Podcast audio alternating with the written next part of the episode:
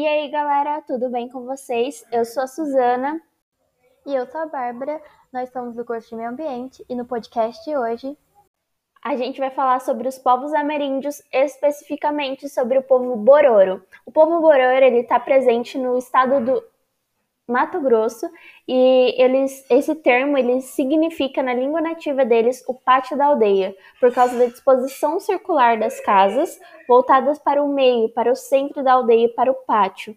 Uh, eles se autodenominam boi, mas uh, já foram utilizados muitos nomes para identificar esse povo, desde Cochiponé até Cuiabá. Sim, esse povo é da nossa terra e, segundo o site dos povos indígenas no Brasil, ele já vem ocupando o estado de Mato Grosso há pelo menos 7 mil anos, mas não só o estado de Mato Grosso, também o oeste da Bolívia, meus queridos, o centro-sul o centro de Goiás, uh, as margens do rio Xingu e também a, o rio Miranda, as proximidades do rio Miranda em Mato Grosso do Sul. Os Bororô têm a capacidade de se governar pelos próprios meios, ou seja, possuem autonomia.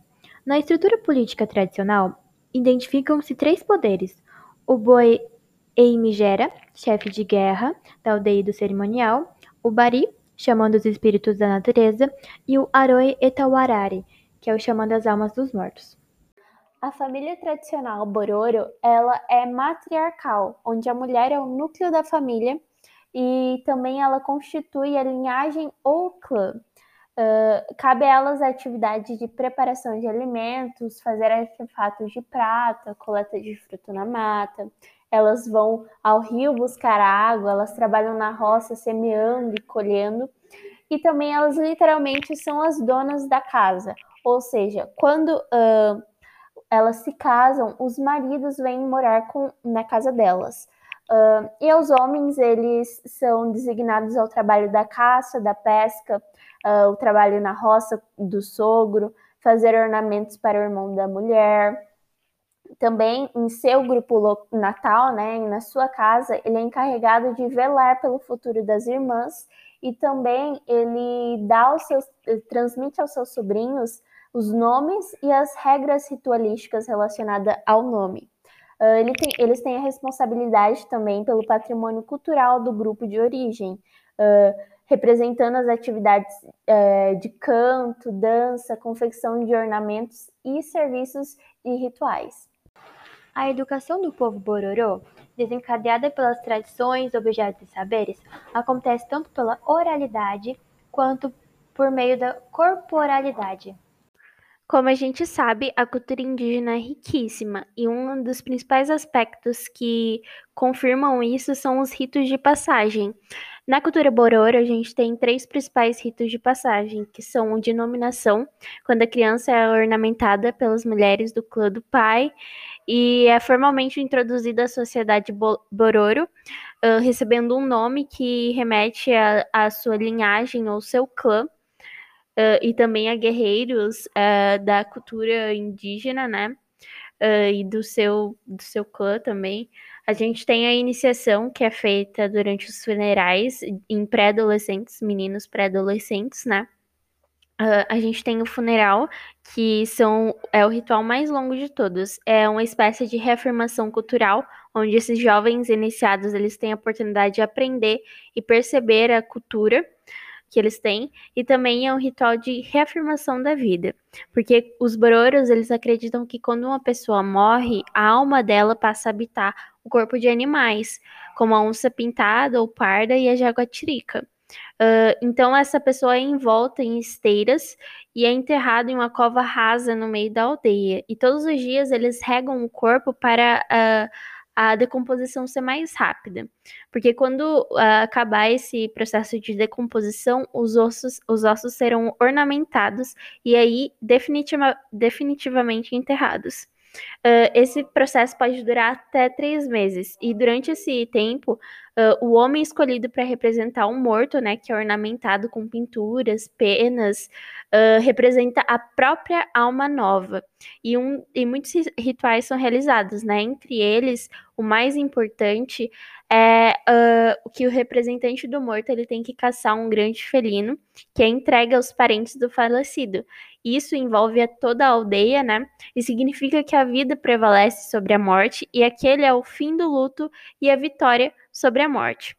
Uh, tem outros, outros rituais, como os rituais de perfuração das orelhas e do lábio inferior, a festa do milho, preparação para caçadas, entre outros.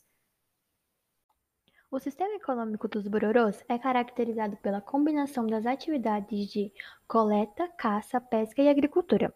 O processo de contato entre os nativos e os colonizadores possibilitou o surgimento de novas formas de relações sociais e econômicas, tais como possibilidade de trabalho assalariado, a venda de mercadorias como o artesanato e a aposentadoria.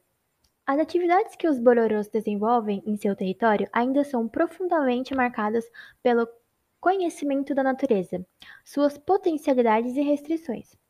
Os Bororô reconhecem uma ampla série de zonas e subzonas ecológicas no seu ambiente de exploração, sendo que as principais são Boku, que são os cerrados, Boenawa Jaca, que é a transição, e Itura, que é a mata.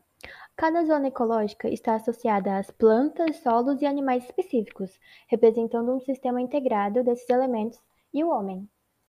Uma das grandes influências uh, vindas dos povos indígenas foi a alimentação, uh, como a farinha de mandioca e a mandioca, que é muito consumida no norte do Brasil. Segundo a Gabriele Crepaldi, uh, os, o povo bororo ele costuma se alimentar da paca, do peixe, da mandioca, do genipapo, da jatobá, da bocaiúva, do piqui, que são alimentos muito comuns no nosso cerrado, né? Uh, também os pajés, eles costumam benzer alguns tipos de alimentos antes de consumir, porque eles são alimentos considerados dos espíritos. Sobre a tecnologia dos Bororô, eu posso falar da agricultura que foi desenvolvida pelas famílias mediante técnicas de corte e queima. Também pode ser chamada de agricultura itinerante que a plantação inclui o corte, a derrubada e a queima da floresta nativa, onde o fogo desempenha papel fundamental. A ausência ou frequência das chuvas dividem o ciclo anual das atividades em duas estações: o Jorubutu, que é a seca, e o Butambutu, que são as chuvas.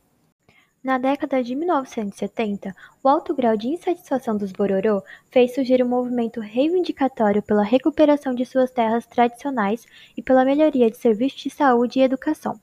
Um caso emblemático desse movimento foi a luta pela terra do Meruri, que culminou no famoso massacre levado a cabo pelos fazendeiros de General Carneiro.